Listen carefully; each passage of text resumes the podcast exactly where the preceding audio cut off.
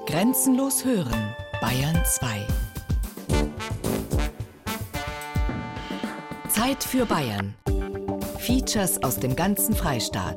Sonn- und Feiertags kurz nach 12. Bayern genießen.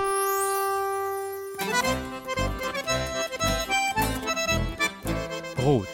Bayern genießen im Oktober mit Gerhard Huber.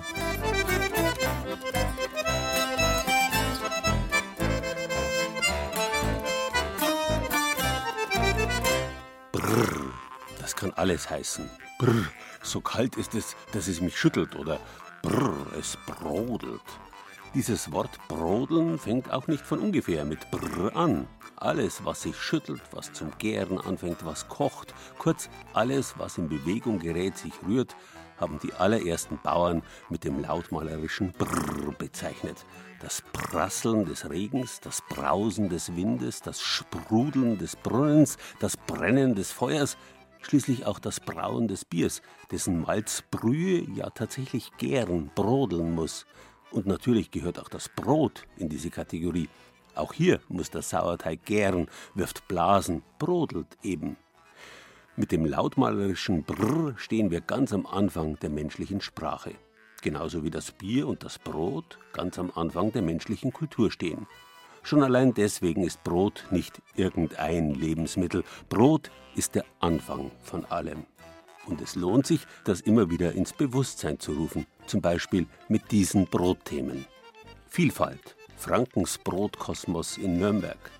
Fundament, die Brotsuppe oder Wasserschneuzen in Oberbayern. Ursprung, das Biertrebernbrot aus dem niederbayerischen Oberndorf. Grundlage, die Hostienbäckerei im unterfränkischen Kloster Rödelmeier. Fleiß, die neuen Ideen eines Bäckers aus Augsburg. Ruhe, woran man handwerkliches Brot erkennt. Viel Vergnügen bei diesem ganz besonderen Bayern genießen.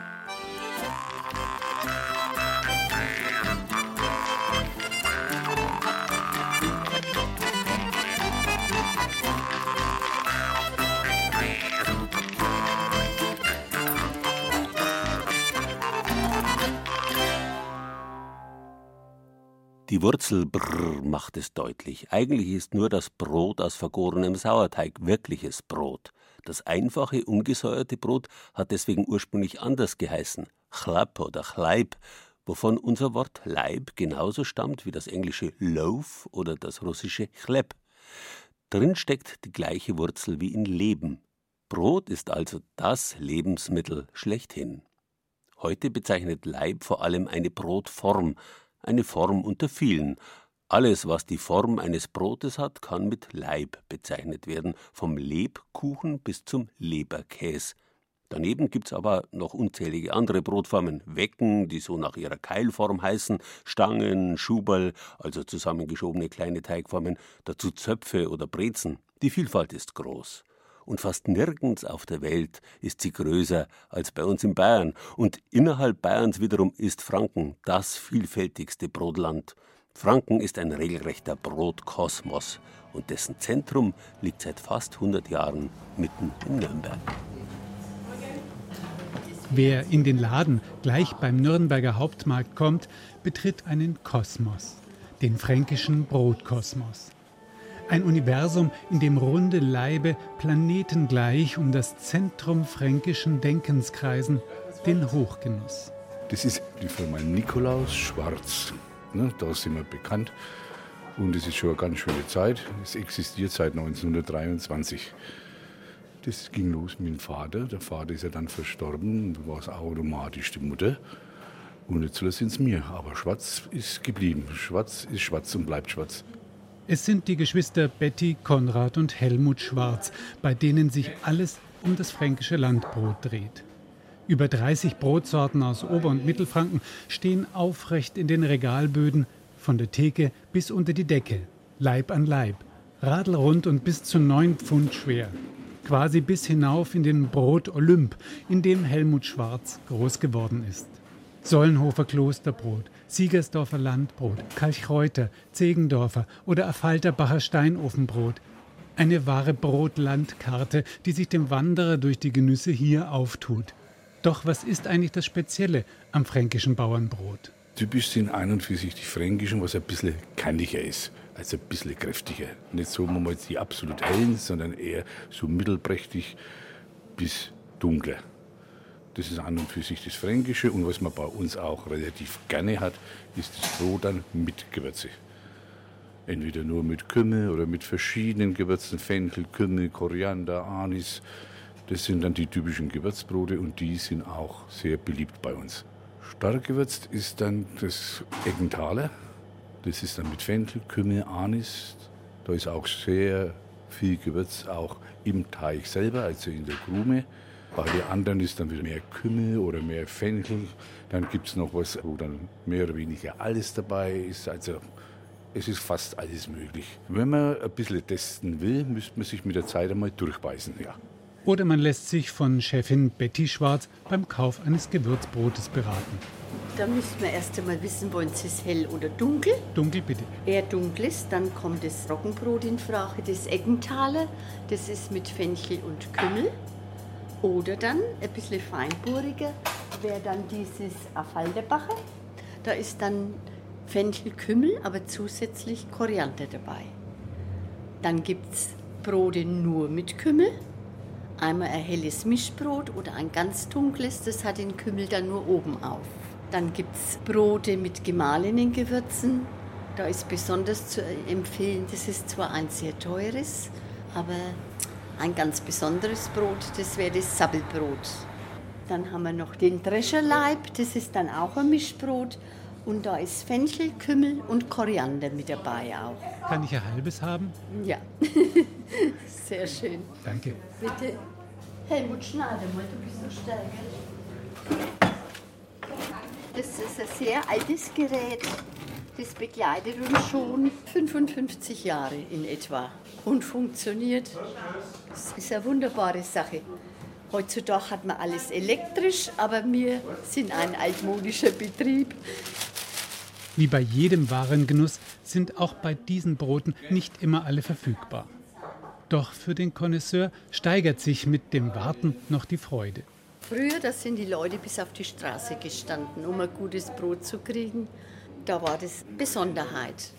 Wir haben sehr viele Stammkunden und durch mehr oder weniger Mundpropaganda. Ne? Wir haben auch auswärtige Kunden ja, von allen Himmelsrichtungen. Diese auswärtigen Kunden, die sind nach wie vor hin und weg von dem Laden. Diese Auswahl kennt man weder in Hamburg noch weiter im Süden. Die sind alle beeindruckt. Viele unterbrechen dann ihren Urlaub, vielmehr auf der Heimreise, machen Stopp in Nürnberg und nehmen dann die Brote mit, weil sie sagen, das gibt es nirgendwo so wie in Franken. Wie bei gutem Wein, so ist auch bei exzellentem Brot die Aufbewahrung wichtig, wenn einen der Duft nicht gleich auf dem Nachhauseweg überwältigt und zum Nagetier werden lässt.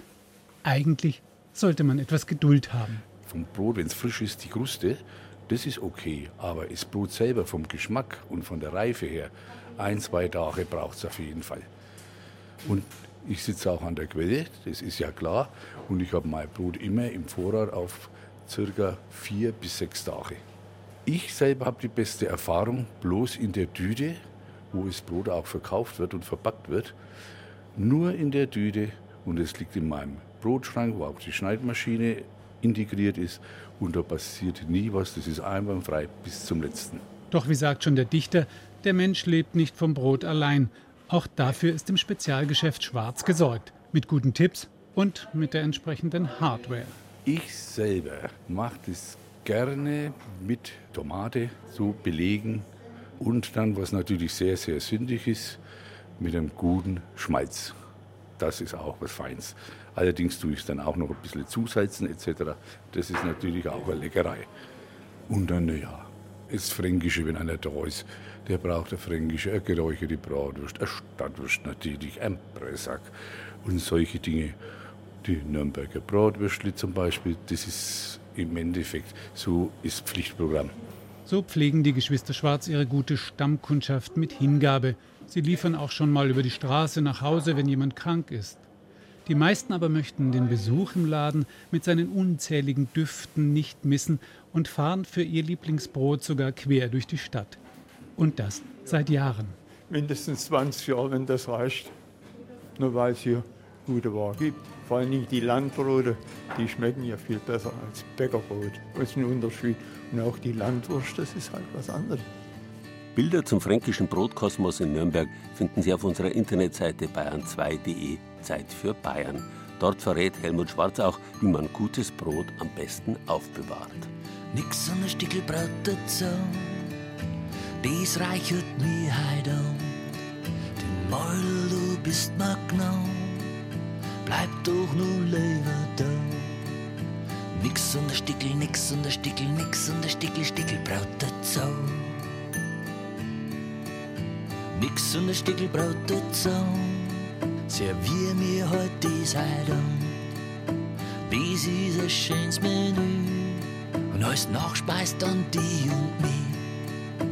Nix an der Stickel, nix an der Stickel, nix an der Stickel, Stickelbrot dazu.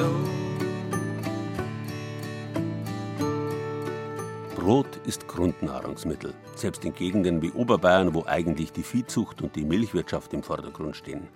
Den Duft von frisch gebackenem Brot finden wahrscheinlich die Menschen überall auf der Welt verlockend, was aber nichts an der Tatsache ändert, dass gutes Brot bestimmte Geschmacksnuancen erst entfaltet, wenn es schon etwas älter ist. Bekömmlicher ist älteres Brot mit Sicherheit, denn frisch gebackenes Brot kann nachgären und dadurch Blähungen verursachen. In ärmeren Zeiten, die ja bekanntlich gar nicht so lang her sind, hat man deswegen frisches Brot für ungesund gehalten. Für den Bauch und für den Geldbeutel, weil halt vom frischen Brotkern ein bisschen mehr gegessen worden ist. Altes Brot macht Wangen rot, lautet der hergebrachte Spruch. Wer einmal richtig Hunger gehabt und erlebt hat, wie herrlich gut gekautes, trockenes Brot schmeckt, möchte eh nicht darauf verzichten. Jeder Feinschmecker weiß, dass die besten Gerichte oft den aus der blanken Not geborenen kulinarischen Erfindungen vergangener Tage zu verdanken sind.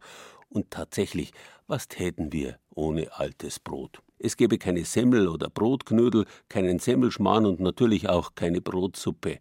Deren einfachste Variante, die Wasserschneuzen, heißt nach Johann Andreas Schmeller vielleicht so, weil dafür in heißem Fett angebratene Zwiebel einfach mit Wasser aufgegossen werden, was ein schnalzendes Geräusch verursacht.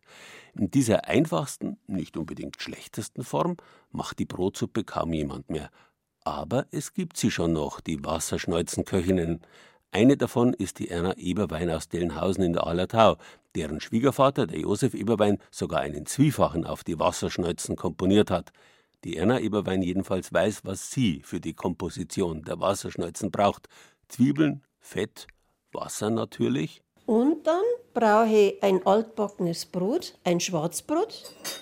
Und dieses Schwarzbrot, das muss ich so aufschnipseln, wie man normal das Knädelbrot von der Semi macht, so dünn.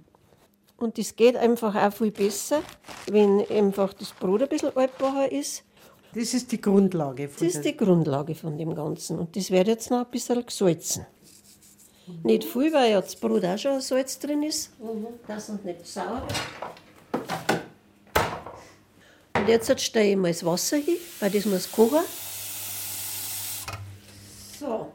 Wasser, Brot, Salz. Bis jetzt klingt es noch nicht so richtig annehmend. ja.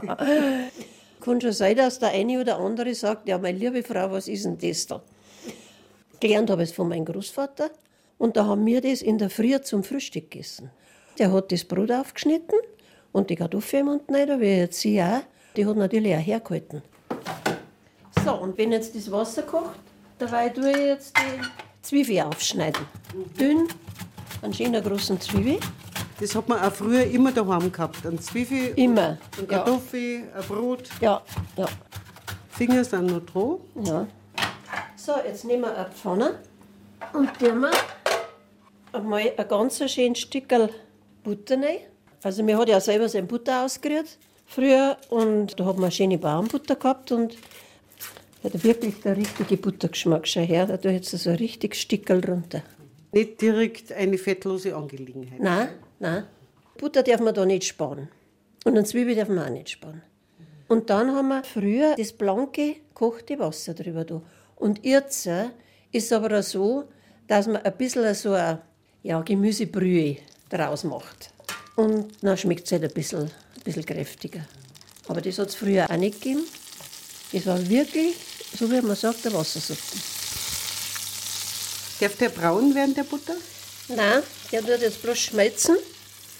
Soll der schön gebräunt sein, aber nicht schwarz sein. Die Zwiebeln. Ja. So, brauche ich noch schnell einen Kochlöffel. Die brauchen noch Zeit, gell? Ja, ja. Wasser schmolzen, gut zwiebelt und schmolzen, weil ich's gern mag, mir schmeckt's alle da. Kannst du dir vorstellen, warum das Wasser schneuzen heißt? Nein, also das weiß ich wirklich nicht. Das Lied hat doch dein Schwiegervater gemacht. Ja, genau, ja.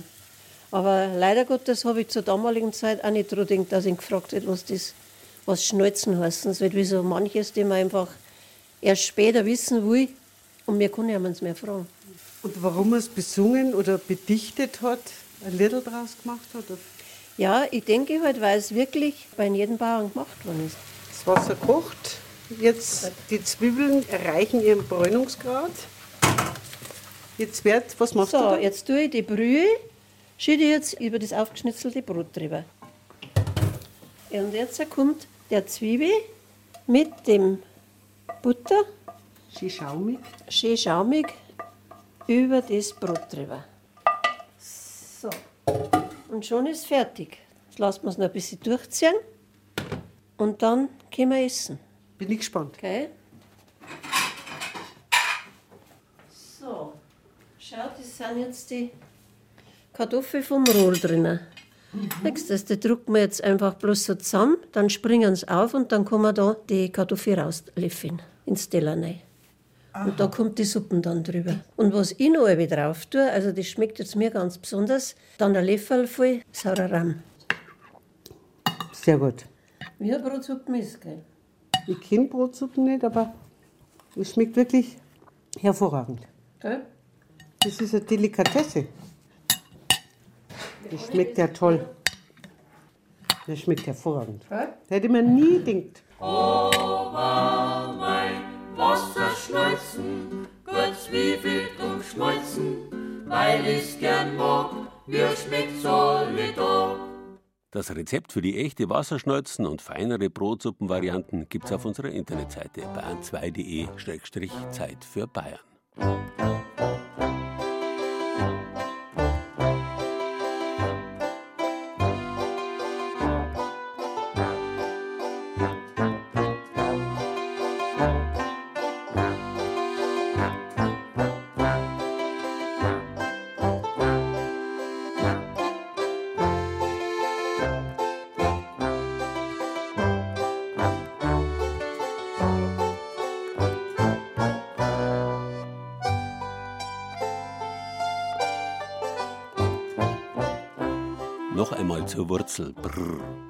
Spricht einiges dafür, dass die Jäger und Sammler der Steinzeit sesshaft wurden, weil sie draufgekommen sind, dass man aus Gräsersamen ein berauschendes Getränk vergehren konnte, das Bier. Schon im babylonischen Gilgamesch-Epos heißt es, er trank Bier, sieben Becher, sein Geist entspannte sich, er wurde ausgelassen, sein Herz war froh und sein Gesicht strahlte. Erst später ist man dann draufgekommen, dass man aus dem gleichen Material, mit dem man gebraut hat, auch Brot machen kann. So wie Bier, also flüssiges Brot, ist Brot nichts anderes als gebackenes Bier. Ganz deutlich wird das in einer kleinen Brauerei mit Wirtshaus in Oberndorf, einem im Donautal zwischen Kelheim und Regensburg versteckten Ortsteil von Bad Abbach. Dort backt die Wirtin Biertreberbrot. Das bedeutet, sie nimmt die in der Brauerei anfallenden Reste des Malzes und verpackt es in ihr Bauernbrot, womit sich gewissermaßen der Kreis zu den allerersten Anfängen der menschlichen Kultur schließt. Die Brauerei Berghammer in Oberndorf ist selbst unter kleinen Brauereien eine Rarität. Bräuhans Berghammer achtet den Grundsatz, dass gutes und frisches Bier nur dort verkauft wird, wo der Kamin der Brauerei gerade noch zu sehen ist. Er füllt sein Bier außerdem nur in Bügelflaschen ab. Das bedeutet, jede einzelne Flasche bekommt einen persönlichen Gruß vom Bräu an den Biertrinker, denn sie wird in Handarbeit verschlossen, damit's beim Aufmachen so tut. Schließlich achtet der Bräu ganz besonders auf die Zutaten für sein Bier. Oberpfälzer Braugerste, die sogar nach dem Brauen als Biertreber noch eine besondere Verwendung erfährt. Die Treber sind die Rückstände vom Malz. Die Malzkörner werden geschrotet, also gebrochen. Und das ist das, was nicht in flüssige Lösung übergeht. Das bleibt übrig. Und das ist normalerweise ein Viehfutter. Die Bierträber holt sich die Wirtin des nahen Brauereigasthofs am Abend nach dem Brauen in einem kleinen Senfeimer.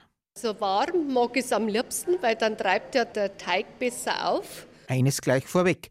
Bierträber führt nicht dazu, dass das Brot nach Bier schmeckt, denn die Geschmacksstoffe der Gerste stecken ja im Bier und nicht im Treber, dem Rest, der beim Brauen übrig bleibt. Nein, das kennt man nicht. Nein. Man schmeckt ja vielleicht ein bisschen nach Treber, wenn man es weiß. Nach Bier kann es nicht schmecken, weil das Bier wird ja erst lang nachher zum Bier. Das Malzige kann man ein bisschen rausschmecken vielleicht, wenn man einen feinen Gaumen hat. Warum gibt man dann Bierträber in den Brotteig? Hubert Fromm, der Wirt vom Brauereigasthof in Oberndorf, hat auch das Brauen studiert und weiß, warum Bierträber im Brot gut ist. Bierträber bleibt übrig beim Bierbrauen und sind Ballaststoffe im Spölzen und Eiweißbestandteile, pflanzliches Eiweiß. Und man kann das eben bis zu 5 bis 10 Prozent von der Nasstrebermenge untersetzen ins Brot. Die Folge ist eigentlich das, dass es eiweißreich ist und ballaststoffreicher. Also eigentlich gesünder. Genug geredet. Jetzt geht's ans Arbeiten, ans Backen. Katrin Fromm, die Wirtin im Brauereigasthof, rührt zunächst aus Wasser, Salz, Brotgewürz, eineinhalb Kilo Weizenmehl und drei Kilo Roggenmehl ihren Teig zusammen. Der wird mit Biertreber verfeinert. Ich nehme jetzt acht Löffel. Also Grammzahl kann ich leider nicht dienen, weil das einfach acht Löffel immer sind, Suppenlöffel, keine Teelöffel. Und die müssen warm sein, damit dann der Teig gescheit aufgeht. Der Brotteig entsteht durch Zugabe von Sauerteig. Alles zusammen kommt dann in die Knetmaschine. Klappe zu. Und dann muss ich wirklich jetzt schauen, wie sich das vermischt und wie er sich dann anfüllt, anlangt. Und je nachdem kriegt er noch Wasser, noch Mehl. Und wann ist der Teig fertig? Da kommt die typische Köchinnenantwort. Wie es mir früher gesagt haben bei den Semiknädel, man spürt ja dann, ob es passen oder nicht. Wenn du aber noch nie gemacht hast, ist das ein ganz schöner Krampf, weil du ja nicht weißt, was du füllen sollst. Ja. Er darf nicht bicker bleiben, darf nicht zu trocken sein, weil sonst geht es nicht aufgescheit. Das sieht man dann also schon wirklich. Der Brotteig muss so fest werden, dass er in einem Stück aus der Teigmaschine genommen werden kann. Ein bisschen zirkelt ist er, aber das passt. Und dann heißt's. Und jetzt braucht er ganz viel Ruhezeit. Jetzt wird er abdeckt und dann lässt man einfach gehen. Und dann sieht man so später, wenn dann sie langsam das Tierchen hebt, ah, jetzt ist er gegangen, jetzt kann ich ihn hernehmen. In den Backformen geht der Brotteig nach einer Stunde richtig auf. Faszinierend ist dabei, der Teig ist richtig warm. Die Hefe hat so eine Energie oder der Sauerteig praktisch, dass warm ist. Also man spürt das richtig. Es fasziniert mich immer so, dass der Tag warm ist, wenn du das machst. Und jetzt geht's rein in den großen Backofen. So, das passt jetzt von der Temperatur her. So, und jetzt lasse ich es in Ruhe. Nach einer halben Stunde schauen wir vielleicht ein bisschen rein. Und nach einer guten Stunde ist das Biertreberbrot fertig. Das passt. Also ich schaue wirklich mit so einem Holzschaschlikspieß nach, ob es durch ist. Und da bleibt jetzt kein Tag mehr hängen, das ist durch. Der entscheidende Test ist dann das Klopfen auf die Brotrinde. Wenn man auf den Boden praktisch klopft vom Brot und das klingt hohl, also so richtig wie wenn es an der Tür hinklopfst, dann ist es fertig, wenn es hohl klingt. Weil sonst darf es ja nachgehen, wenn es nicht gescheit durch war. Draußen im Biergarten, nicht weit von der Donau, warten schon die Gäste auf das frische Biertreberbrot. Gut, schmeckt prima. Wir haben das erste Mal probiert, wir kennen das nicht. Schmeckt irgendwie nach Bier, nach Trebern, oder? Du beißt irgendwie ein bisschen auf das Trebern drauf, finde ich. Aber es schmeckt super. Vom Geschmack her ist es wirklich ganz gut. Es erinnert früher an ein Bauernbrot, oder wie sagen Sie? So wie wir es früher daheim gegessen haben, so. Echt ein gutes Brot. Das schmeckt sehr gut. Würzig und hat wirklich einen sehr guten Geschmack. Es ist etwas fester in der Konsistenz. Ich tunke das in die Soße und esse das zum Schweinsbraten. Da ist das gut. Und wer das Biertreberbrot nachmachen will, aber keine Biertreber hat, der kann einfach beim Bräu von Oberndorf vorbeischauen. Johann Berghammer ist mit den Resten des Bierbrauens Freigebig. Zum Brotbacken brauchen wir ja nicht so viel. Wenn einer einen Eimer viel braucht, 5 oder 10 Kilo. Kann jeden Tag kommen. Also nicht, jeden Tag, wir brauchen nicht jeden Tag, aber in der Regel Dienstag, Mittwoch, Donnerstag kann jederzeit jemand kommen, kann sich die Triebe ganz frisch bei uns holen, das ist überhaupt kein Thema nicht, natürlich kostenlos.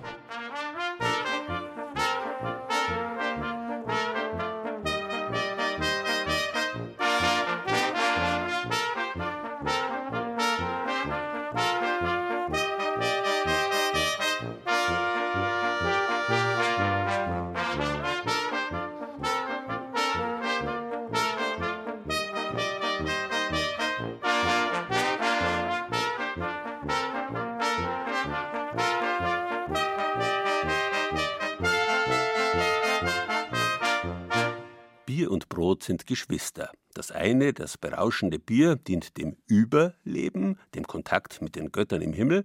Das nahrhafte Brot, der Leib, ist das Leben auf der Erde, das Leben schlechthin. Heilig sind beide. Gemeinsam in einer Runde zu sitzen und miteinander Brot zu teilen und zu essen, gehört seit Jahrtausenden zu den grundlegenden Erfahrungen, die das menschliche Sozialleben zu bieten hat. Eine entsprechend große Rolle spielt das Brot noch in den heutigen Weltreligionen. Im Islam zum Beispiel genießt das Brot als Geschenk Allahs eine besondere Anerkennung unter den Lebensmitteln und es gilt das Verschwendungsverbot von Brotresten bis zum letzten Brösel. Beim jüdischen Sedermahl gehört unbedingt Matze auf den Tisch, ungesäuertes Brot als Symbol für die Eile, in der die Juden aus Ägypten fliehen mussten. Und in der katholischen Eucharistiefeier vergegenwärtigt sich der Leib Christi nach der Wandlung in der Gestalt von Wein und Brot. Einst brachten die Gläubigen dazu Alltagsbrot von zu Hause in die Messe mit, aber so etwa im 8. Jahrhundert kamen die ersten Hostien auf, kleine Oblaten aus Wasser und Weizenmehl, die dann durch die Wandlung konsekriert, also in etwas Heiliges überführt werden. Zweieinhalb Millionen solcher millimeterdünnen Oblaten verlassen jedes Jahr das Dorf Rödelmeier im unterfränkischen Landkreis Rhön-Grabfeld. Im dortigen Karmelkloster gibt es eine Hostienbäckerei und einmal in der Woche wird gebacken. Backtag in der Hostienbäckerei des Karmelitinnenklosters Rödelmeier. Schwester Ancilla, die Priorin des Klosters, rührt den nächsten Hostienteig an. In den Blechkübel kommen 14 Liter Wasser und 15 Kilo Mehl. Das ist das Erste, das mache ich morgens um vier, fange ich hier an und rühre die ersten Teige. Wir backen einmal in der Woche einen Tag richtig durch, von morgens bis nachmittags um vier. Ein Backtag bedeutet drei Tage ausstechen, also die ganze Woche ist damit Arbeit versorgt. Eine Arbeit, die wiederum die acht verbliebenen Ordensfrauen im Rödelmeier Karmelkloster versorgt. Denn neben Spenden und den Einnahmen aus der Kerzenwerkstatt ist die Hostienbäckerei das finanzielle Standbein der Schwestern. 2,5 Millionen Hostien werden hier jährlich produziert und an Pfarreien verkauft. Hauptsächlich hier aus der Umgebung, aus der Diözese Würzburg, aber wir haben auch noch viele Kunden in der Diözese Fulda, wo wir den Hostienbackautomat übernommen haben, das ganze Inventar. Das haben wir 1968 von den Vinzentinerinnen bekommen. Die haben damals aus personellen Gründen aufgehört und seitdem machen wir das ja. Das müssen die durch ja machen, sonst rutschen sie mir weg. So. Gemeinsam mit Schwester Theresia Benedicta füllt die Priorin den Teig in eine Wanne neben dem Backautomaten.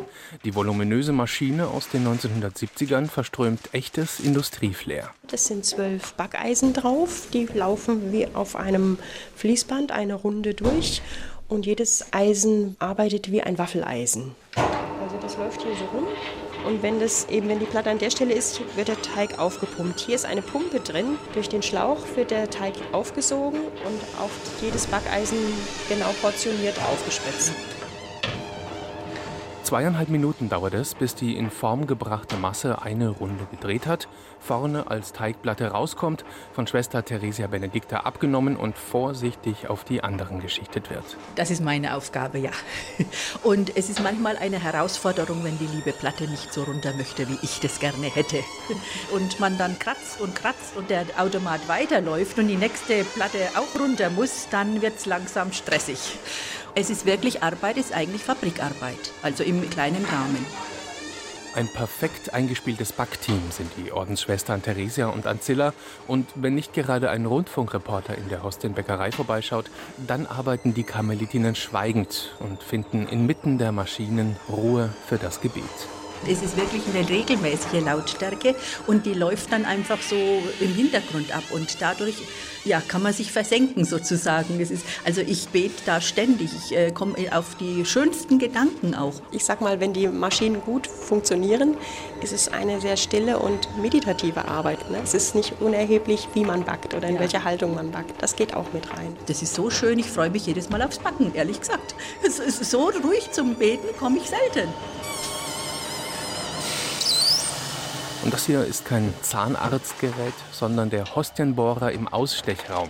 Eine Statue des heiligen Josef schaut zu, wie sich Schwester Ancilla einen Stapel mit 50 Teigplatten zurechtlegt. Und der Bohrer bohrt jetzt eben mit einem Stich 50 Hostien aus. Also ich mache 10 Stiche, um 500 zu haben und so weiter. Nach und nach wird die Teigplatte durchlöchert wie ein Schweizer Käse im Standard-Hostiendurchmesser von 33 mm. In die Plastikwanne fallen jetzt gerade sogenannte Brothostien. Ein bisschen dunkler, weil bei höherer Temperatur gebacken und gefragter denn je. Ja, die Weißen laufen zurzeit ganz schwach. Früher hatten wir mal so zwei Drittel, ein Drittel, aber das ist wesentlich weniger geworden. Weil auch in der Kommunionkatechese, Erstkommunionkatechese, ja der Brotcharakter und die Mahlgemeinschaft betont wird. Und das hat man dann im braunen Brot natürlich viel mehr vor Augen als äh, in einer weißen Hostie.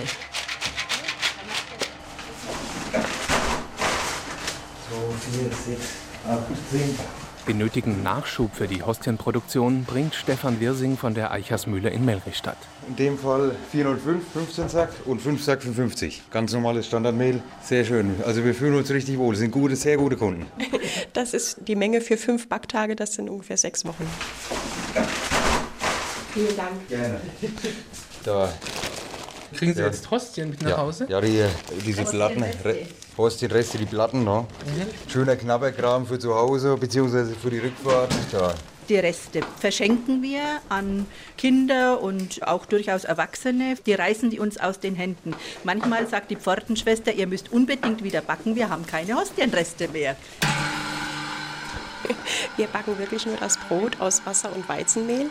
Aber das ist eben dann der Leib Christi wird in den Händen des Priesters, in den Händen Jesu, der dann sagt, das ist mein Leib. Das ist also das Ziel dieses Brotes. Also das Brot wird zum Brot des Lebens. Die Worte bei der Opferung auch. Frucht der Erde und der menschlichen Arbeit, das bringen wir zum Opfer. Das ist das Brot des Lebens, das mir geschenkt wird. Da bin ich mit dabei. Es ist einfach schön, da mitzuwirken.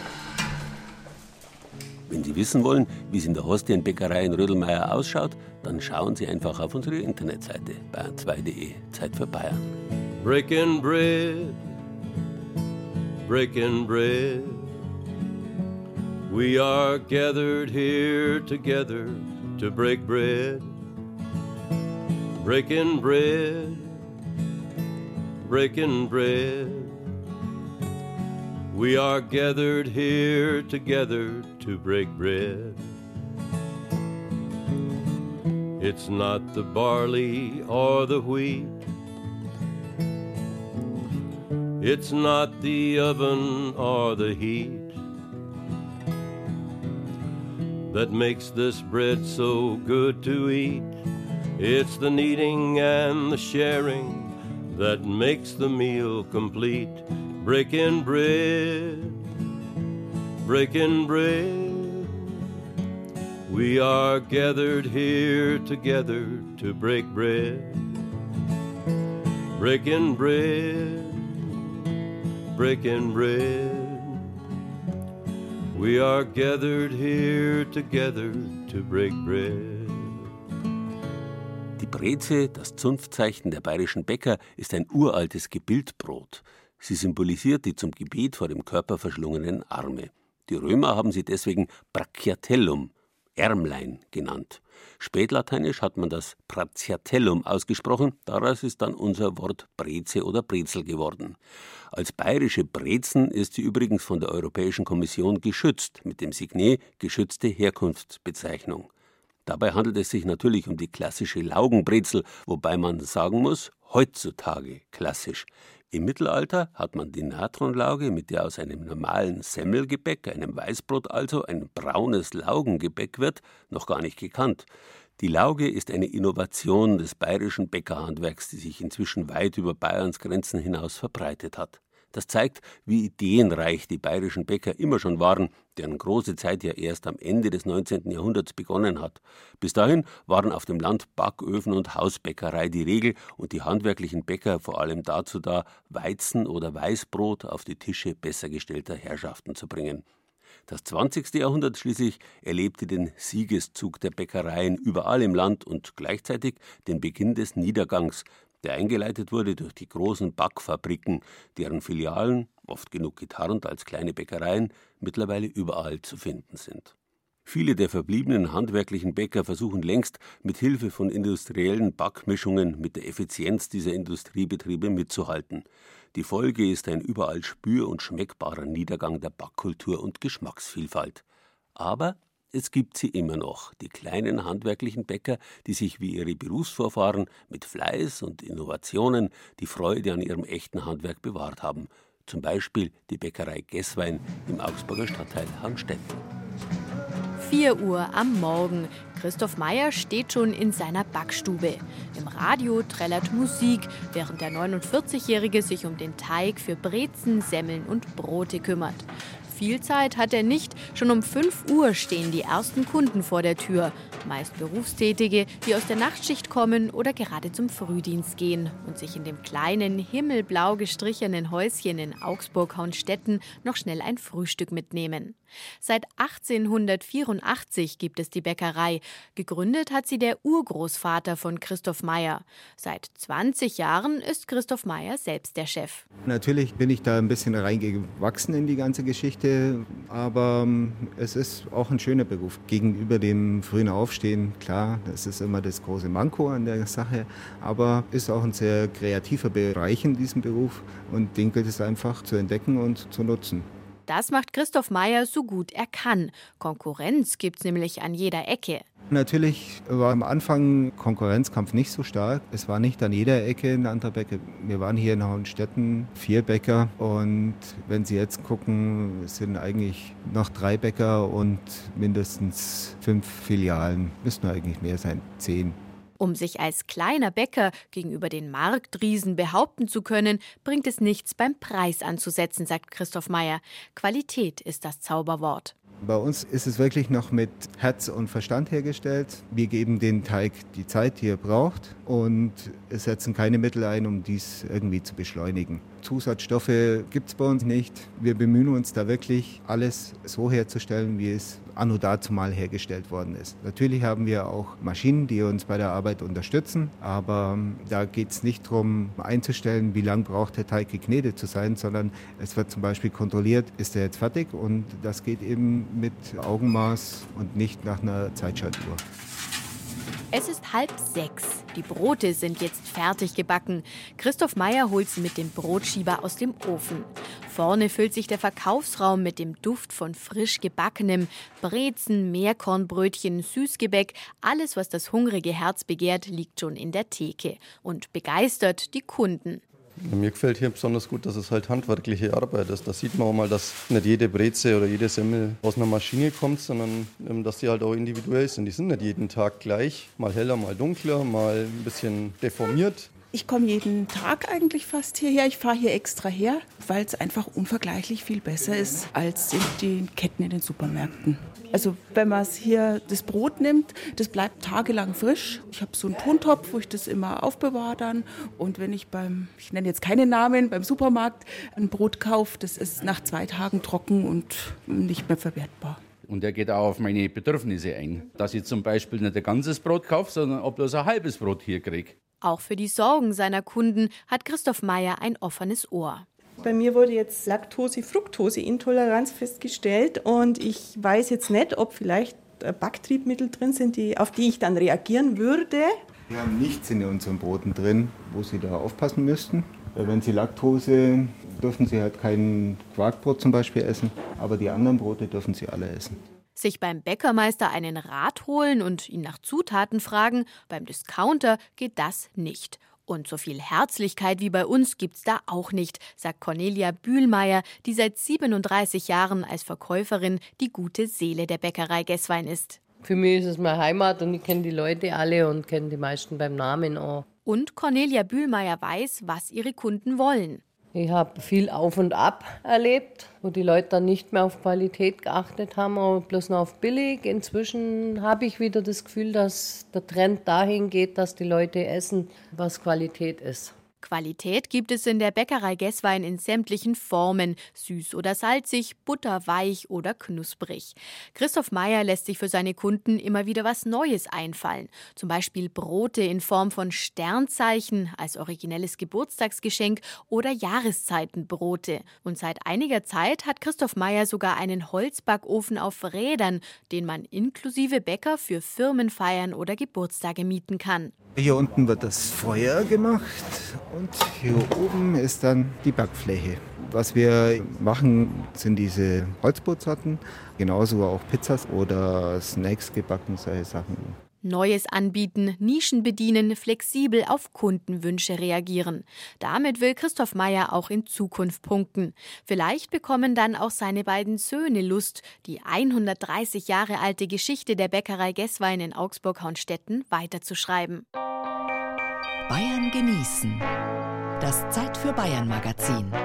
Jeden ersten Sonntag im Monat. Auf Bayern 2.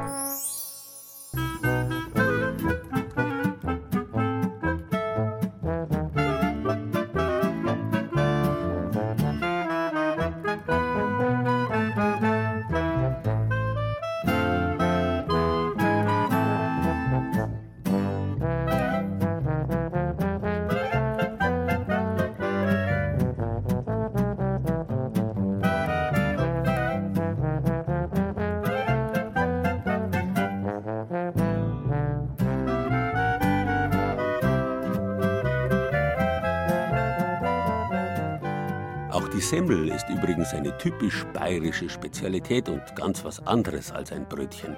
Auch sie ist ein Erbe der römischen Vergangenheit Bayerns. Simila haben die Römer feinstes Weizenbrot genannt. Daraus wurde bei uns im Mittelalter Semmala, kurz unsere heutige Semmel. Im kalten Germanien ist bloß der grobe graue Roggen gewachsen. Weißbrot war dort also unmöglich. Die Kostbarkeit Weizenbrot drückt sich auch in der Form aus. Man hat das Weißbrot anders als das Roggenbrot zu kleineren Leiben oder Wecken geformt und oft noch verziert, woraus unsere Semmel oder Semmelwecken oder Semmelstangen entstanden sind. Erst später hat man das in Norddeutschland nachgemacht und als Bezeichnung einfach die dortige Verkleinerungsform von Brot, das Brötchen, eingeführt. Mittlerweile droht aber dieses vergleichsweise junge und mit Verlaub kulturlose Brötchen den einheimischen Semmeln auch hierzulande den Rang abzulaufen. Denn die Werbung der Industriebetriebe kennt oft genug keine Semmel mehr. Und aus der Industrie kommen mittlerweile immerhin 70 Prozent des bei uns verzehrten Brotes. In den 60er Jahren gab es in München beispielsweise noch 300 Bäckereien, heute sind es noch 80. Ludwig Neulinger, in dessen Kellerbackstube seit 1898 Brot gebacken wird, ist darunter einer der wenigen Bio- und Handwerksbäcker, der noch wirklich weiß, wie eine gute, handwerklich gemachte Semmel ausschaut. Es ist so, dass da im Haus seit das Haus gebaut worden ist, 1897 meine, ist da Backstube im Keller. So, und jetzt sind wir in der Backstube. Das sind meine Backöfen. Und da haben jetzt schon die ersten Vorbereitungen. Es ist Freitagabend halb acht. Fürs Wochenende beginnen die Vorbereitungen schon früh. In den Teigmaschinen drehen sich die ersten Brot- und Semmelteige. Kleine runde Brotleibe sitzen auf einem Brett. Das ist jetzt ein Weißbrot, das jetzt über Nacht geführt worden ist. Wenig Hefen und lange Standzeiten. Und das wird jetzt aufgearbeitet, das wird aber auch erst in der Früh dann machen. Zeit ist das A und O in der Bäckerei. Eine Semmel, sagt Ludwig Neulinger, könnte er auch in einer Dreiviertelstunde fertig haben. Aber was für eine Semmel? Also ich habe das Problem, dass ich kaum noch Semmeln mag, weil man kann Butter nicht draufschmieren. Die zerbarzt und dann mit Marmelade, also der Genuss wie früher bei Semmeln ist eigentlich vorbei. Ich esse kaum noch Semmeln. Tja, vielleicht sollte unsere Kollegin Hermine Kaiser einmal zu einem anderen Bäcker gehen, zum Beispiel zu Ludwig Neulinger. Man macht mal eine lange Teigführung bei der Semmel, sprich, da wird jetzt, da fangen wir zur Tabak noch, jetzt ist dreiviertel acht abends. Also am Samstag fangen wir am Freitagabend um 8 Uhr und der Woche fangen wir ja, Mitternacht an. Und eine der ersten Sachen ist das, dass man einen Semitag macht. Und der Semitag, die Semen, die man aus dem Tag macht, die werden in der Früh, die letzten in der Früh um 9 Uhr. Dann sind sie frisch, innen weich und feinporig, außen resch und knusprig. Mit einer 70 Jahre alten Schleifmaschine werden sie zu den traditionellen Kaiser- oder auch Sternsemmeln geschliffen. Da tue ich ca. 2 Kilo Tag drauf. Dann kommt sie in die Maschine rein. Die Maschine schalten wir ein, dann presst die einen Tag, dann schneidet sie einen Tag und mit der kreisenden Bewegung macht es runde Kugeln draus. Dann habe ich da quasi auf der Schleifscheibe 30 gleich schwere, runde Kugeln. Wunderschön glatt und rund. Die Teigoberfläche bekommt durch die Maschine ihre Spannung und so entsteht die resche Kruste, wie sie eine viereckige Semmel nie haben kann. Die viereckig geschnittenen haben allerdings in vielen Bäckereien längst die klassische runde Semmel verdrängt. Nicht, weil sie einfacher herzustellen wären. Nein, mittlerweile ist das so, weil es quasi stylisch. Ich sage mal, es ist ja das Verrückte, auch die Industrie will ja eine Handwerklichkeit vorgaukeln. Und das tut man dadurch, dass man da sagt, man, da schaut ja so rustikale Semen macht man mehr. Mit Körnern, Samen und aus allen möglichen Mehlmischungen sind diese Semmel eigentlich genau das Gegenteil von dem, was ein Bäcker früher wollte. Lange Zeit war es ja so, der Bäcker wollte ja möglichst feines Backwerten machen, möglichst fein und elegant. Das Rustikale, das war ja lange Zeit verpönt, weil das war ja was von den Bauern. Ein gepflegter Mensch, wir möchten da Bauernbrot essen. Noch der Vater von Ludwig Neulinger hatte eine ganz andere Berufsehre. Also wie ein kleiner Bub war mein Vater das Brot, wenn das gesprungen war im Ofen, um Gottes Willen, das Brot ist gesprungen. Also wenn das einen Riss gekriegt hat oder was, da hat man geschaut, dass diese ganz glatte Oberflächen hat, das glänzt. Wie gesagt, das hat ganz glatt sein müssen von Oberflächen. Was, sage ich mal, auch unter dem Aspekt auch wieder damals auch ganz verständlich war, nämlich äh, glattes Brot hat auch länger gehalten. Weil raue Oberflächen ist viel anfälliger auch für Schimmelpilze und so weiter. Ich hätte gerne ein Kurfürstleiberl, bitte. Das ist ein toller Laden, ein Altmünchner Laden mit Altmünchner Brot, das man eigentlich nur noch hier bekommt. Im Laden der Hofbräuhaus Kunstmühle von Jakob Blum in München. Bezeichnenderweise heißt die Bäckerei knapp und wenig, denn das Sortiment ist bewusst klein gehalten. Das ganze Sortiment, wie man es früher gemacht hat. Also Semmeln, Mohnsemmeln, Rimmische, Maurer, Pfennigmuckerl, Brezen, Weißbrot, Schwarzbrot, Vollkornbrot und, und Plunder, süße Sachen. Alles, was in dem 32 Quadratmeter großen Laden gebacken wird, geht auch hier über die Theke. Keine Filialen, keine Lieferungen, keine Fahrer, keine Kosten. So kann die Handwerksbäckerei gegen die Billigkonkurrenz bestehen. Natürlich verwendet Jakob Blum für seine Backwaren das in der eigenen Mühle hergestellte Mehl. Die einzige Mühle Münchens hat eine 300 Jahre alte Tradition. Also wir haben in unserem Mehl nur Weizen drin, also oder Roggen halt, je nachdem. Also keinerlei Zusatzstoffe, nicht einmal die Ascorbinsäure, die fast überall drin ist, die haben wir auch nicht drin. Bei uns kommt die Qualität nur aus dem Weizen. Da müssen wir natürlich die Weizensorten besonders sorgfältig auswählen, dass das dann auch klappt. Und mit unserem Mehl kann man handwerklich sehr gut arbeiten. Für die industrielle Produktion eignet sich weniger. Denn ein natürlicher Rohstoff garantiert keine gleichbleibende Qualität, wie sie für die industriellen Fertigungsanlagen benötigt wird. 189 Zusatzstoffe darf ein Bäcker verwenden, ohne dass er sie deklarieren muss, sagt Ludwig Neulinger, der sein Mehl auch von Jakob Blum bezieht. Ich habe gesagt, ich möchte Handwerksbäcker sein. Also ich möchte keine Backmischung, ich möchte keine Zusatzstoffe. War für mich dann auch irgendwie notwendig umzustellen auf biologische Zutaten, weil nämlich die konventionellen Zutaten immer bereits aufbereitet sind. Jetzt weniger höflich formuliert kann man auch sagen, die sind gedopt man weiß ja, wenn jetzt ein Radlrennfahrer, wenn der kein Dope nicht hat, dann macht er halt nicht einen Sieger von der Tour de France. Und da ist auch so. Also wenn die Lebensmittel nicht gedopt sind, dann glänzen sie halt nicht, sondern haben sie nicht so schön. Ein gutes Brot, das ist für den Bäckermeister eben mehr als nur Sensorik. Ein Brot, das kann ja bloß gut sein, wenn alles miteinander gut ist. Sprich, wenn ich da nicht irgendwelche polnische Dirndl habe, die die Stunde 2 äh, Euro verdienen zum Brezen dran, weil immer so ein polnisches Dirndl ist unter Umständen billiger wie ein Brezenroboter hier in Deutschland. Der Tiefkühltransport Transport von Polen auf Deutschland, der kostet nicht zu viel, wenn es eine polnische Spedition macht. Und ähm, ist das dann auch noch gut? Diese Marktwirtschaft und diese Globalisierung, die erzeugt in der Dynamiken, die sind völlig äh, unvorstellbar. Und da ist dann auch so, dass ich sage, man kann nicht einfach sagen, ein Brot ist gut. Man kann vielleicht sagen, das schmeckt mir gut. Und dann ist die Frage, wie lange schmeckt ein Brot gut? Eine Faustregel gibt es, wenn es lange hält. Also wenn man es auch nach mehreren Tagen, bei Weißbrot ist es ja ganz schwierig, wenn man das noch nach zwei, drei Tagen gut essen kann, dann ist die Qualität gut sagt Jakob Blum. Seine Bäckerei bleibt am Sonntag geschlossen, denn aufgebackene, tiefgefrorene Teiglinge, die gibt es bei ihm nicht. Ludwig Neulinger bäckt am Sonntag frische Semmel. Aber welcher Bäcker macht das noch? Wenn Sie keinen in der Nähe haben, aber wirklich frische Semmel wollen, dann hilft nur eines. Mein Sonntagstipp ist eben selber machen. In der Früh den Hefeteig ansetzen, zum Joggen gehen und danach selber die Brötchen in den Backofen. Naja, Brötchen. Die Altbayern halten es, wie gesagt, eher mit der Semmel und die Franken mit dem Wecker. Ansonsten aber kann man das selber machen nur empfehlen. Auf unserer Internetseite bayern2.de Zeit für Bayern finden Sie ein klassisch bayerisches Semmelrezept. Thank you.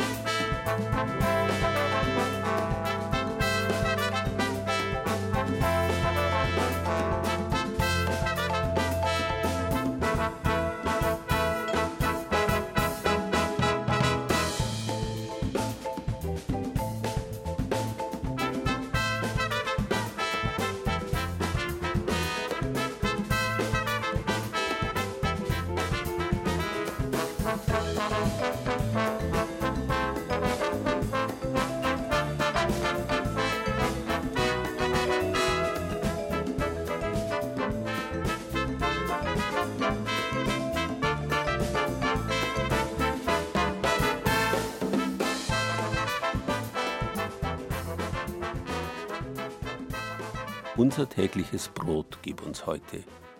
Man muss nicht unbedingt religiös argumentieren, um zu wissen, welchen Stellenwert das Brot bei uns einmal genossen hat und wenn man ehrlich ist, immer noch genießen sollte. Selbstverständlich wirft man davon nichts weg. Nicht nur deswegen, weil damit das Brot verdirbt, sondern vielmehr, weil damit der Wegwerfer zeigt, wie verdirbt, sagt man bei uns in Altbayern, also verdorben er ist. Und selbstverständlich wurden immer schon die allerletzten Reste und Brosamen verwendet und wiederverwendet. Bei unseren Kollegen vom Fernsehen ist das heute Thema. Inzwischen Spessart und Karwendel geht es nämlich um die Schornbladel, eine Spezialität, bei der aus Restbrotteig Fleckbrote gemacht werden. In zwei Stunden um 15 Uhr auf ARD Alpha. Wir vom Radio wünschen Ihnen derweil einen schönen Sonntag und vielleicht auch eine gute Brotzeit.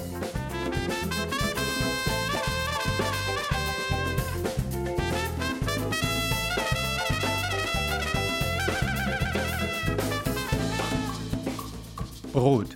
Das war Bayern genießen im Oktober mit Gerhard Huber und Beiträgen aus den sechs BR Regionalstudios. Andreas Höfig vom Studio Franken führte uns in den fränkischen Brotkosmos von Nürnberg. Regina Vanderl machte die Reportage über die Wasserschnalzen, die altbayerische Brotsuppe. Über das Bierträberbrot aus dem niederbayerischen Oberndorf berichtete Bernd Kellermann vom Studio Ostbayern. Die Hostienbäckerei im unterfränkischen Karmelitinnenkloster Rödelmeier besuchte Jochen Bobser aus dem Studio Mainfranken. Was sich ein alteingesessener Bäcker Neues einfallen lassen kann, das demonstrierte uns Stefanie Roschanski aus der Redaktion Schwaben. Und Hannelore Fiskus aus München erzählte uns, woran man gutes, handwerklich gemachtes Brot erkennt. Ton und Technik Lo Frühbauer, Musikauswahl Angela Breyer, Redaktion Gerald Huber.